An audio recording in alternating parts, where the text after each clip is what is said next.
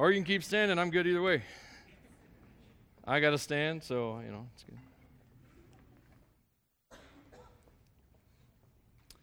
So today, we're going to talk about marriage. I know that doesn't apply to everybody. Some of you guys aren't ready for that yet, right? That's good. Take your time. It's all good. Some of you think you're ready, and you've been married 10 years.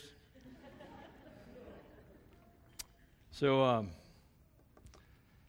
you know, this whole series is about how Jesus Christ is enough. And in fact, the whole premise of ordinary faith is simply this that there is a faith that works in every ordinary moment of life. That it, it doesn't take a superstar to be a Christian, you don't have to be a super spiritual saint. Jesus Christ takes care of all of that. And the whole book of Colossians is about how he's enough. And so, to be honest with you, my wife and I, we have this passion for marriage. So, part of me is really excited about talking about this today, and it's really, I'm going to use it as an introduction to a series that's coming in September. But I also have a great deal of trepidation. I'm a little nervous. Because I also know that there's so many different views on how people should be married, and many of those are not informed by God's Word. So I got, I got to be straight with you from the beginning. That's where my opinion's coming from. I, I believe what God says, especially when I disagree with Him. I, I believe what God says. And so as we, we dig into marriage today, we're going to talk about how that, we we look at, consider how that Jesus Christ is actually enough for marriage, for your relationship with your spouse. Some of you are younger and you're, you're like, well, I'm not married yet. I wish I could sit down with you about 10 years old and start getting you ready for being married because that's when you really need to start, you know, or 12 or something like that. Um, and the world has no idea. Your peers have no idea how to have a, a great marriage. I'm not insulting your peers, I'm just laying it out straight, okay? And so today we're going to talk about how Jesus transforms a marriage. Now, everybody has an idea how you should be married, right? I polled some five year olds and 10 year olds myself to kind of get a look, you know, wisdom in children. I got some advice. You want to hear it? Top five marriage tips from kids. Alan, age 10. I don't know much about Alan, but I tell you what he says says a lot about Alan's dad. Find somebody who likes the same stuff as you. Like, if you like sports, she should like it that you like sports.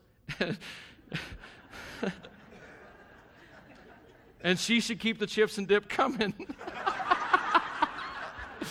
I love it.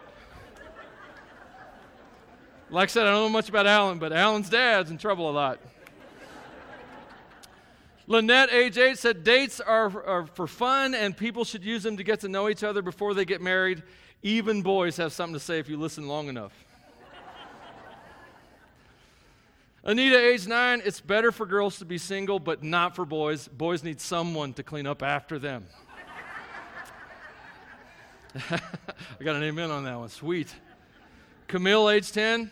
The best age to get married is 23 because you know the person forever by then. And marriage tip number one, drum roll. I wish I had Dustin up here. Drum, drum roll, all right. Marriage tip number one from Ricky, age 10. Tell your wife she looks pretty, even if she looks like a truck. yeah. Pretty great, huh? Out of the mouths of babes. Isn't that how the expression goes? So today we're going to look at Colossians. We're going to uh, dig into what God says about marriage, what Paul says about marriage, or God says through Paul. Um, I'll, I'll, warn you, um, the Bible students in the room know that uh, modern conceptions are about to get challenged. And uh, so before we, I just want to warn you that God looks at things differently than we do. And I, I guess that's not really a warning, it's just the way it is. So let's start with this idea. Marriage was created by God. Marriage was created by God. Now, uh, this might be a really challenging idea for some to think about this because when we say marriage is created by God, what we're doing is theologically and intellectually, we're placing God as the source of all things. And that's what a, a creationist view of the world gives you, by the way. That when you say, opposite of what the world says, that in the beginning there was God, the world says in the beginning there was nothing.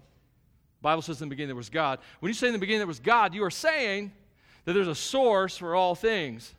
And the source has a name. The Bible says that name is God. So God created this thing, or God creates thing called marriage. And so I guess the first question before we even dig into that is, is this question. I mean, where do you get your ideas about how life should be lived? Where, where do you get your ideas about what marriage should look like, whether you're married or not? You could be young, single, uh, divorced, what have you, widow, widower. Where do you get your ideas about what marriage should be? Where do those come from? They come from, you know, those, those pop science, uh, psychologists on TV, the Dr. Phils that are out there. No offense against those guys. I'm just saying, where do they come from? They come from books. They come from modern thinking. Do they come from your peers? Uh, my experience, what normally happens in somebody's life, is they get all their ideas about how life should work from a set of peers in a given period of their life. And they're influenced by not doctors or experts or theologians or the Bible, they're influenced by conversations of people they just hang out with, whether they work with. Those, those people could have failed relationships, they could be ruined financially, but that's who will shape their opinions just by virtue of the fact they hang out with them. And so you got to ask yourself, what's going to inform my opinion? Now, I already said this, but I'll say it again. At Ordinary Faith, we believe that the Bible, God's Word, is our source for truth. Hey, let's try that again. Let me try one more time. One more time. We believe that the Bible, God's Word, is our source for truth. Amen. Amen. That's true. Now, if I disagree with the Bible, I'm wrong, Bible's right. If you're reading the Bible and it is not creating moral dilemmas for you, you are not reading the Bible. Amen. Okay? Why I say that is because we live in a world that's like pick and choose. There was a Babylon Bee, which is a, a satirical website on Facebook that I love so much. But anyway, that's another story and a bad illustration. But they put out a few weeks ago an ad for a new Bible that you could just erase the parts you didn't like. you know, I don't know if people go so far as to cut out the parts of the Bible that they don't like. But I do know this we tend to read the Bible and only pay attention to the parts that we do like. I mean, if it won't fit on a meme and go on our Facebook page and people, oh, Sally's so spiritual. I just wish I could be like her. Um, then we're not interested. So every now and then I like to post those really weird passages, you know. Never mind, I, I, better stop right there. Out of Song of Solomon's. Uh, anyway. where did marriage come from? So let's take a look at where marriage came from. So Gal- uh, Genesis, not Galatians, Genesis, Genesis, chapter 2, verse 23. Adam's in the garden. God notices every woman on the planet since Eve has re- realized, God noticed that it was not a good idea for Adam to be alone. He'd already given him some jobs, Adam had all the time, he had this time, he had assignments, all these things, and, and it was great. It was, it, was, it, was, it was actually not good. That's what God said. God said, it's, it's not good for this guy to be alone. And any mama boys can agree, amen to that, right? so God creates Eve.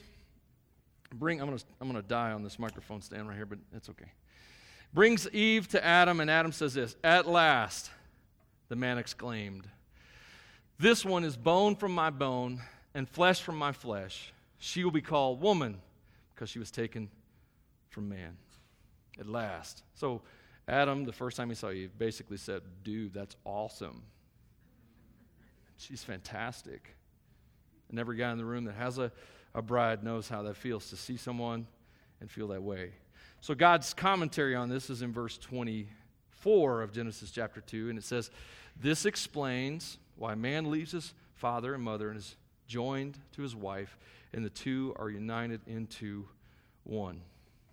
This is where, this is where marriage came from. Just in case you thought it was like a cultural design, like people, people woke up one day and said, Hey, I should just pick one person and stick with them forever. That wasn't that, that isn't even how humanity thinks. We don't even think that long term. God is the one who showed up and said, Hey, I'm going to make a man, I'm going to make a woman, I'm going to make them for each other. They're going to be two halves of a whole. The two will be one. And that's what marriage is. Marriage is not two lives in cohabitation trying to figure it out. Marriage is one life where two people are trying to figure out how to be one. Does that make sense? Give me a nod if that makes Makes sense, okay?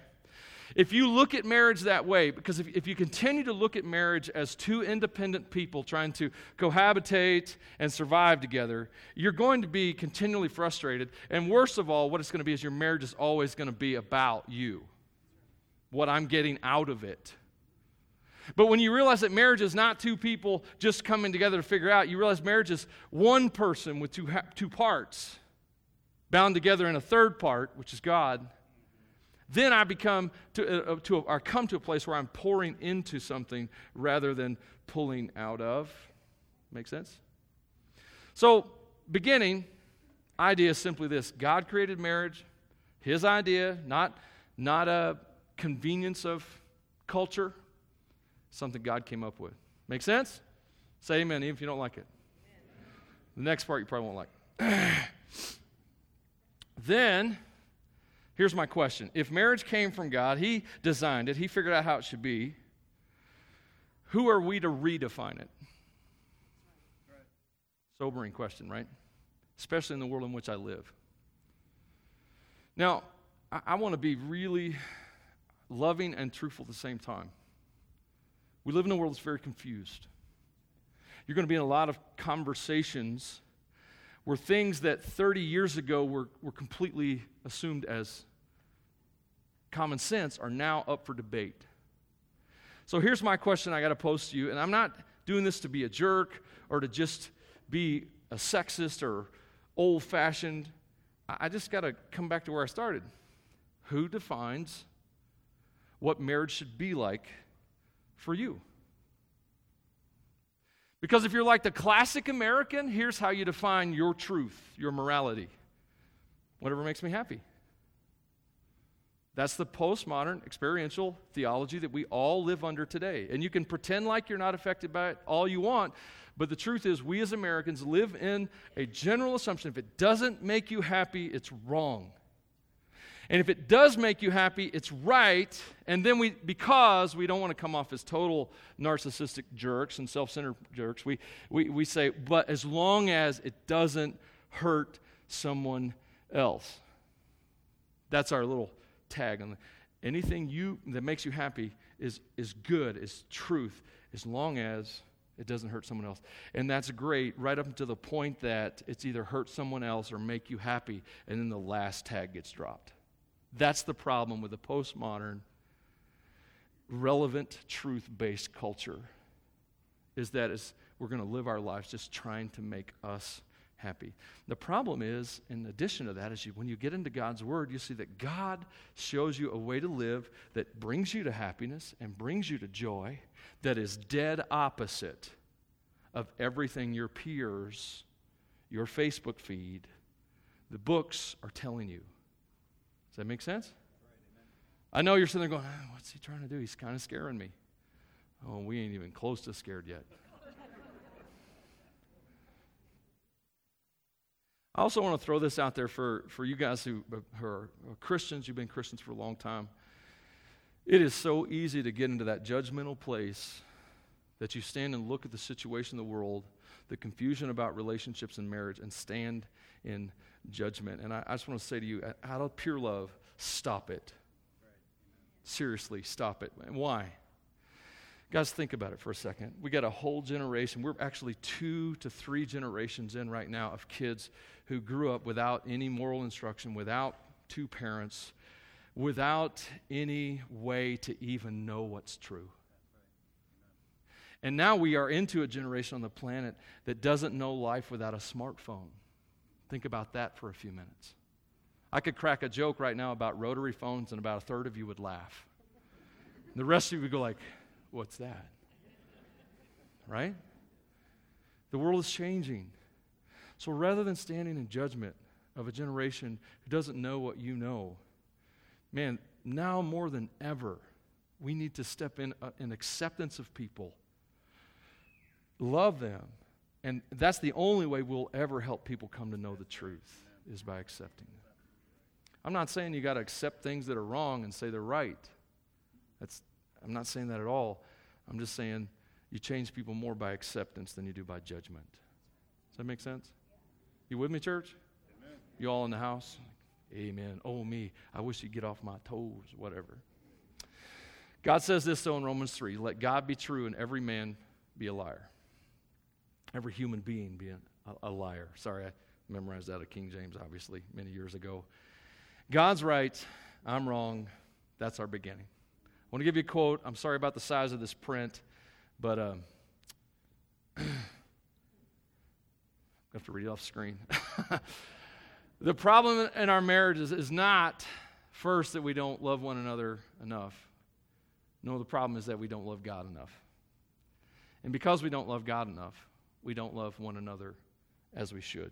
Paul Tripp. And I think it's a, a great quote. So, there, what I've started to try and do is put marriage in, on a foundation for you that comes from God, that puts it hopefully in a place of humility for us so that we can say, I need to learn from Him rather than I know how to do this, how to be married, how to be a wife, how to be a husband. Now, I'm going to get into a text that I just love to get. I really wanted Michael to get into this text.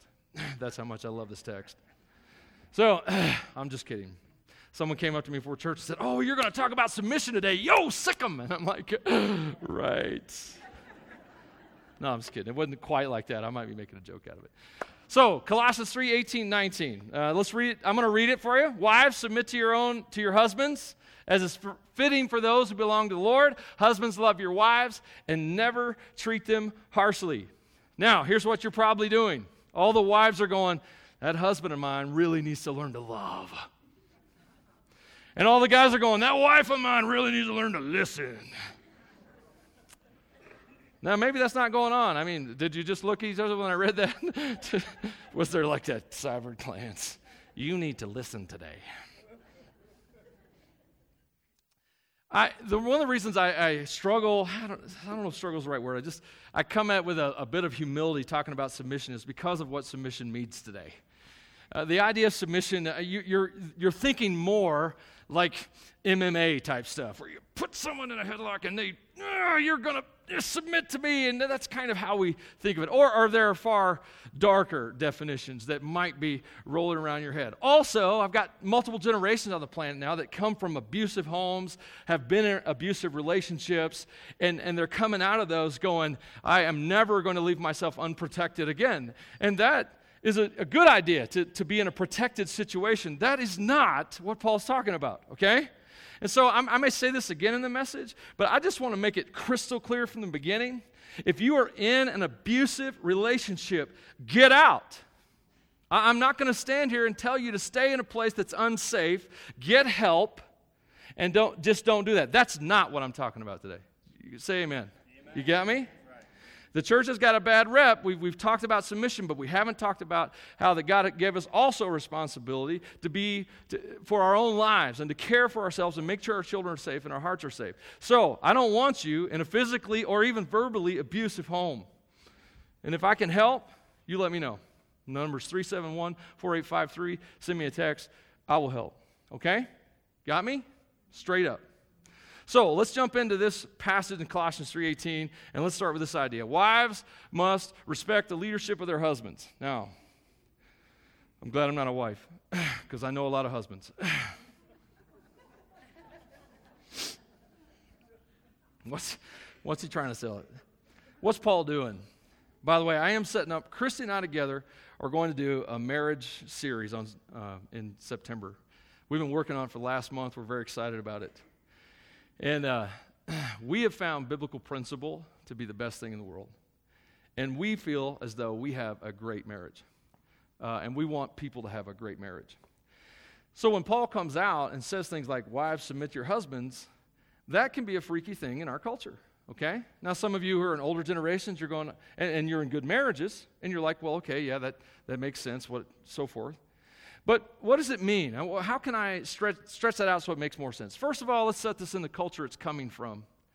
Uh, it was, Paul is talking to a culture that's very sexist at the time. I mean, women had like no authority in their homes. The kids had no authority. The head of household in the Roman Greco era had absolute authority. Could do whatever he wanted. He was the only one who could vote. He's the only one with citizenship. He, he controlled everything. So, if you think about that context and that setting, here's Paul writing to uh, the women in the church at Colossae, and he's saying, he's telling them to submit their husbands. And I want you to think for a second the implications of that statement. Wives, submit your husbands. When he says that, he's saying to them, hey, choose something. He, he is implying freedom. Does that make sense? He's, by, by the command, he's implying freedom to him. So I want to give you a new definition to think of submission from. Think of submission this way, based on the Greek word, as a modest, cooperative demeanor that puts others first. Modest, cooperative demeanor that puts others first. I'll give you another scripture. You see, Jesus submitted to God the Father. The Bible says this in Ephesians 5:21 to the married couples, submit to one another out of reverence for Christ. There is an atmosphere of mutual submission in the home. And so Paul comes along to the wives in Colossians who are new Christians who are in a pagan culture, and, they, and he's telling them don't be at the mercy of your culture. Choose, choose that empowers. Choose to let your husband lead. Let your husband lead. That's what wives submit to your husbands. That would be a great way for us to interpret what's going on. Let your husband lead. Now I know you're sitting there going, well, he's not very smart. I've worked a lot of jobs in my short life. Um, managed businesses, worked for owner operators. I've worked in places of leadership, and I've worked as a leader under a leader. You ever done that? Any of you guys work as a leader under a leader? Give me a nod.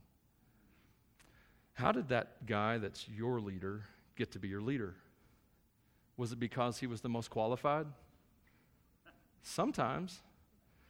But some of you guys in the room know what I'm talking about. I have worked for people who had no idea what I did. I have managed people who I had no idea what they did. They were leaders of their area, but I was responsible over them. And that's what leadership is. Re- leadership is responsibility, but I'll get to that in a minute when I talk to the guys. I just want you to understand when the Bible says, Wives, submit your husbands, let them lead, he's not saying you're less than them. He's not saying that. Not saying that you're less significant. It's not a sexist statement at all. What God is saying is this I made your husband like this, and I made you like that, and I made you to fit together. And I put him in the leadership role. I picked him for that. I didn't pick him because he's the most qualified, because he was the smartest. How many of you guys are smarter than your boss? No, don't raise your hands. He said, This is how I designed it. And he designed it that way because of the way he made men and the way he made women. And so, if you want to have, if you want to move your marriage from a place of difficulty, then let your husband lead, just, just because God says so. There's a lot of implications of this passage, a lot of ways to think about it.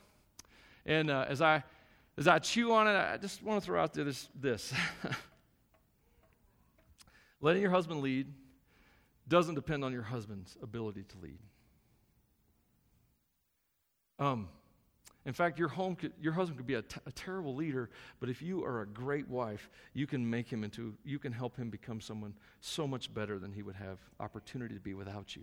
In fact, that's, that's me. That's a result of me. My, my wife has made our marriage so much better because of her, her, not just her contribution, but her influence on my life. I, I don't know. I, sometimes I want to just tell ladies, man, just, this is how your husband feels. And right now I'm like, I can't tell you the moments in my life I have looked at my wife and gone, it's like, she is so much better than me. She is so much more than me. But God has used her in my life. So, and she has been one who has let me lead, and I have led us down some weird paths. she is a mama's girl, so loves her mother, and she left her mother and followed me to Colorado to plant a church and then on to Wyoming. It's cost her a lot to do that. But she did it because Jesus said, this is the best way to do it. That's why. So I just want you to know you letting your husband lead isn't about him, it's about you. And I'll tell you why. Oh, there's another point at the end that pulls us together. So, wives, let your husband lead. Husbands, Paul says to you, love your wives and never treat them harshly. So let your husbands lead, love her well. Let your husband lead, love her well. That's where the synergy comes in. i am always amazed. Most marital problems are reactions and responses. It's, it's usually based in our wounds. You know, we're insecure about something and our spouse sets us off. And then the, the, the discussion, is that what you call it in your house? The discussion begins. And the neighbors are like, hey, do we need to call the cops? So God gives you, you guys a job, and that's that to, to lead and to, to love her and, and to, uh, to bring her into, to bring your family, to lead your family into a, a place that, that is for Jesus Christ. And so that's kind of the task there. Um, then he says something in, at the end of the text. I'm going to jump around. Hannah, you might have to help me with my slides because I'm, I'm jumping around a little bit. But he says, Husbands, love your wives and never treat them harshly. Husbands, love your wives, never treat them harshly. And so, of course, yes, you shouldn't like yell at her or be mean to her or belittle her or any of those kinds of things. But it means more than that. This never treat them harshly also means uh, don't get embittered toward her, don't resent her. You know, as guys, we, uh, a lot of women don't get this, but lot, we guys, we really are about respect. I mean, we, you know what I mean by that? I mean, guys are, uh, well, first of all, have you ever heard a guy conversation that there were actually no words in? Just grunting. uh, mm. I had eight sons, man. There were like 10 years of my life was just grunting. Some of them are here today. But for men, it's, it's, it's about respect. And we're always, we need respect. We want to be respected. We do things to get respect. We're driven by this thing called respect. Well, women don't think that way. They think in nature of, of love, and, and uh, women have a need for emotional support. And so what happens is a lot of times you marry a woman, and when you marry her, she, she doesn't understand the idea of respect. And so you, you, you begin to, uh, your relationship begins to build up, uh, for lack of a better word, crap. Offenses. I know I said it in church. Sorry, I'm just going to do this. I call it the crap cart. I just, when I do marriage counseling, that's the question I ask: How's your how's your crap cart going? you know, because you get married, and what happens is you start throwing crap in the back, and then you pretend like it's not there and act like it doesn't stink. You know, that, that's how you, you do your marriage. Oh, we're so, so happy together. Me tell you so much. Well, part of the crap for, for men is, is, is these little things of disrespect. You know, and, and, and it's, we live in a culture that's like really disrespectful to men. It's really cool to make fun of men today. Entire sitcoms are built on the concept that men are stupid. Now, now men aren't stupid. We're not. I mean, we're simple. I mean, like, I mean, women are like the internet superhighway. Men are like Pong. Boop. Boop. But that doesn't mean we're stupid. It's just how we process things, how we do things. We're like one task oriented, women are multitaskers and all those kind of things. And so, so when, you, when you say things that make men feel stupid or make fun of men, that's not healthy, and men take that as a disrespect. It puts crap in the cart, and you, you end up with a relationship. Men, Paul says, don't treat them harshly. What's going on is you get embittered. She doesn't respect me. On the other side of the equation, she's going, well, he doesn't love me. I love the Eggerichs' book, Love and Respect. It's one, been one of the most helpful to me as a pastor and as a, as a husband, uh, he suggests in that book that when something hits you off, that you say, you just say it. I, my wife might say to me, What you said, what you did, it felt unloving. And I might say to her, What you said, what you did, it felt disrespectful. It was very helpful to us. So, from a man's perspective, our job is to love her. How do we do that? How do we love her? Do we sit around and hold her all the time and tell her how much we love her? Uh, that might be a good start for some of you guys. My husband hasn't told me he loved me since we got married. Well, if anything would have changed, I'd have let her know. it might be a good start. But obviously, Jesus said uh, in Ephesians, He said that my slides changed a lot slower than I think. You should love her as Christ loved the church, and he gave up his life for her. Uh, what God's doing in this text, I, I got, I'm, I'm just like so out of time already. is God is saying to the wives, give your husband, give your husband this biblical view of submission. And to the husbands, he's saying, give your wife love. Give. It's, it's giving. If you approach your marriage to get, I need to get my needs met. I need to get this out of this. I need to get. If you approach from that, you're always going to be an independent individual, and you're always going to be lacking, and you're always going to be manipulating your partner to get what you need. But if you flip it around and you stop trying to get and you start trying to give, and you give your wife love, and you put her above yourself, and you give your husband respect, and you put his needs above your own, then you begin to pour in. And when you pour in, you create a synergy. You begin to multiply the giving because God does that. When we give, there's a multiplication, an exponential principle that kicks into play. We begin to pour into our marriages. Then we start moving toward a better marriage, a good marriage. I think every marriage should be great. I think that's the vow you're making, by the way. Uh, uh, we'll talk about that in a couple weeks. But I think when you stand up there and say, I promise, I vow to love, honor, to, to protect, uh, to cherish, I think what you're really saying is, I vow to have a great marriage no matter how long or how much it takes. I think that's what you're really vowing. But that's. That's me, and I take marriage incredibly seriously because in my life it's been incredibly rewarding. So, now, Talked to the women a little bit, made them feel awkward. Talked to the men a little bit, made them feel awkward. What's the whole point of being married? To feel good, to have your happily ever after, to ride off into the sunset, to look each other googly eyed for the rest of your life. All that's kind of possible, by the way. I'm just going to say that uh, my wife and I never got past the petting stage. I'm proud of that. She rubs me behind the ears.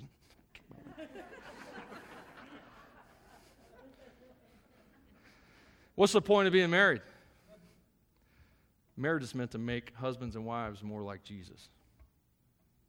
You see, that's what this whole Christian, Christian life is about. It, it's, it's, it, it's not about you. I know that's really hard to digest because I'm in a world where it's all about me. My phone is even made to just take pictures of me. It's me, here I am here, I'm over here. I don't know where this is coming from today. I'm just feeling. I'm going on vacation tomorrow, so I might be a little ornery. That might be what it is.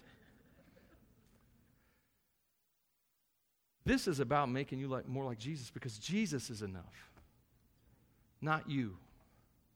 I, am not trying to just stick a fork in you. I'm just saying Jesus is enough, not you. And that's why you feel so empty because you're trying to be enough in you. That's why your marriage is working in bankruptcy. It's why you're struggling in relationships, even whether it's friendships or what have you. It's because you're, you're just looking at you. So, so let that go. The point of marriage isn't you. The point of marriage isn't you. It isn't, the marriage isn't about the happily ever after. I think you can have it. Oh, yes, I do. I believe God can give it to you. If you'll follow God's counsel, I believe your marriage can be amazing. But that's not the point. The point of your marriage is Jesus Christ. God put you with the person you're with. And, and I, don't know, you may be with like the most awesome spouse ever. And you may be with the most terrible spouse ever. I, I don't know. But I do know this if you're with that person, you made a vow to that person, that person is in your life to make you like Jesus. Now, they might be like a really fine grit sandpaper and just really gentle and forming you into Jesus, or they might be like a sandblaster blowing you into the shape of Jesus. But either way, they're what you need. Like, great, this is what I need. Now, what you need is Jesus and to be like him. And you will be amazed to find, you really would be amazed to find that as you pursue him and as you learn to love him, how much he will change either your circumstances, that happens, most likely he will change you.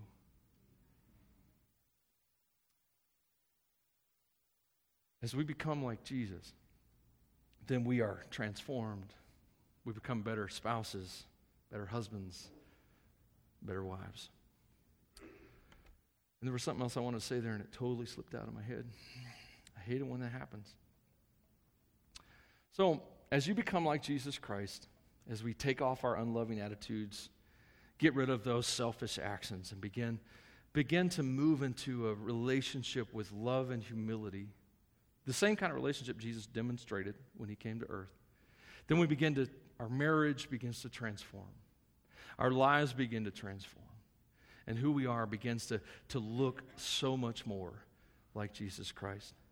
So, as we think about that transformation of a marriage, let me close with this idea. I don't want you to leave here today with your finger out and your judgment on. If you're sitting there right now going, man, I hope she heard that. Or I hope he heard that. You really missed the message. Okay? I'm not trying to beat you up, but this is about you being confronted with a simple text, two verses, about what it looks like in God's mind for a couple to be together and accepting your responsibility and, and moving into that. If you're in a relationship where you have to demand your rights, something's wrong. You know that, right? I mean, if you're having to tell your wife, hey, listen to me, something's wrong. And it's probably not her. If you're having to tell your husband, you need to love me, or I want you to love me, something's wrong. I'm sure he's got problems. I'm sure you have problems. But I like, to, I like to coach people to fix the problem that they can deal with most immediately, and that is themselves. And the, the quickest solution to this transformation and the quickest path to a, a good marriage is not in changing the other person or your kids or whoever you're trying to control. It's always in submission to Christ. It's always that simple realization Jesus is enough. And, and if I could speak to just to those marriages for that second, don't give up. Don't give up. Sometimes in marriage, guys, if just as a pastor here, just as a friend, sometimes in marriage you just got to stick it out a little while. And things break. Sometimes you really have to work on you. You really have to look at you. Because the chances are that your marital problems are your spouse's reaction to you. And you begin to come to Jesus say, Jesus, what do I need to change? Where do you need, what, what am I at in my life? You guys are, you guys are two parts of one thing, okay? It isn't all about him and it isn't all about you. It's about us. Wrapped in him. Takes three to make a marriage. I'm sure you've heard that before. And so, wherever you're at in your relationship, I really want to say something to you guys who aren't married yet, but that's beyond my scope. Wherever you're at in your relationship, don't give up today. Go to Jesus today. Take this, this text. Wives, submit to your husbands. Husbands, love your wives. Look at it together. Talk about it. In fact, here's, here's, how, here's how I would discuss it if I were you. I would, I would ask my wife, are there ways that I could love you better? I, I would ask my husband, Are there ways I could give you respect? And then I would try to listen to the answer. And that's the hard part. The hard part of marriage is not talking, it's, it's listening. It's hearing another person's heart. And, and one more totally free thing, totally free. we really do need to start talking to each other. Most of these challenges in our marriages are because we are simply not communicating. It's not in the vow, I vow to read her mind. I vow to totally figure out all of his idiosyncrasies. It, it's not there. Guys, if you don't talk to her, if you don't say, hey, I love you, what you just did made me feel like a kid. Please don't do that again. That, that, you're like, well, I'm not saying that. She'll get mad you can have an intense conversation and resolve something, or you can pretend like your crap don't stink. Did that hit home? Sometimes I'm a little country. My point is simply this so many, so many unspoken expectations in our relationships. Man, if we could just learn. One, Jesus is enough depend on Him for the courage to bring up the tough subject and the timing. but also to lean on Him because He designed marriage, He knows how it works, and He's making me like Him. So, yeah, I may get into tense circumstances. I may have some really moments of real conflict. The goal isn't to make me better or my marriage better. The goal is to become like Him, and that's what makes everything better. Make sense? Let's bow our heads.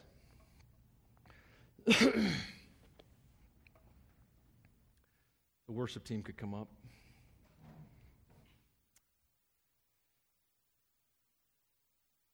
Father, I want to I want to lift up the marriages in this room.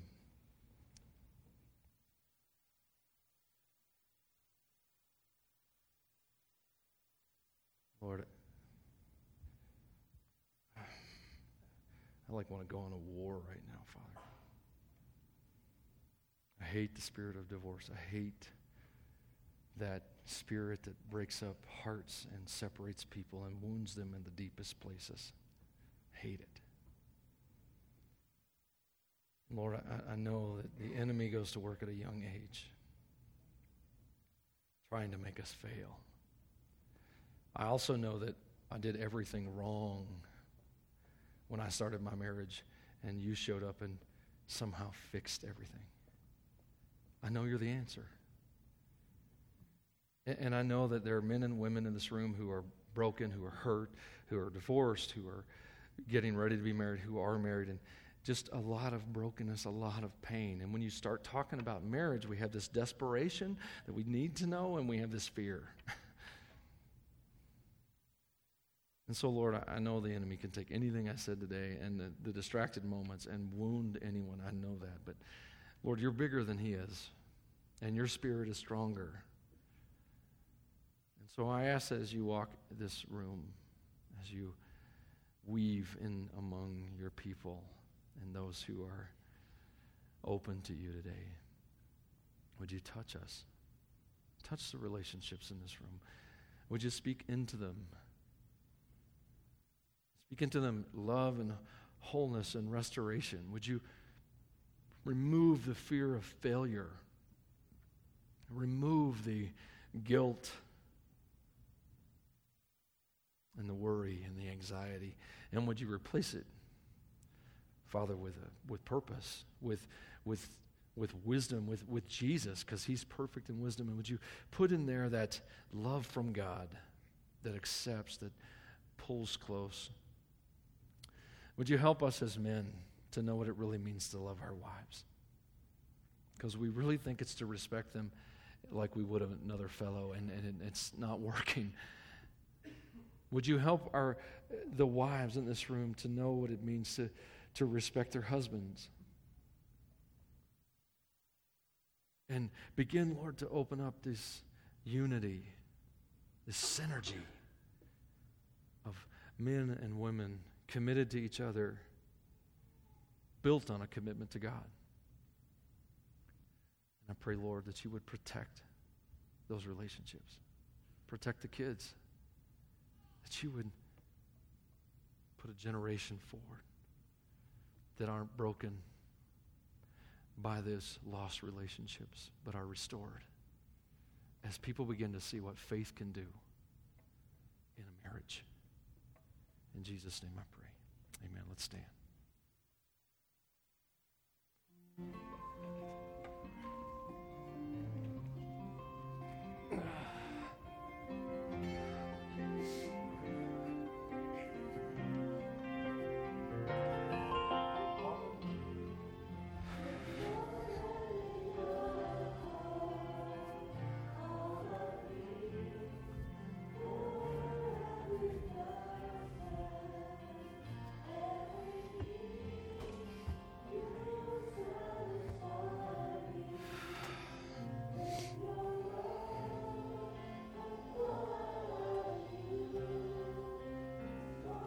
Hey, so I'm really wet.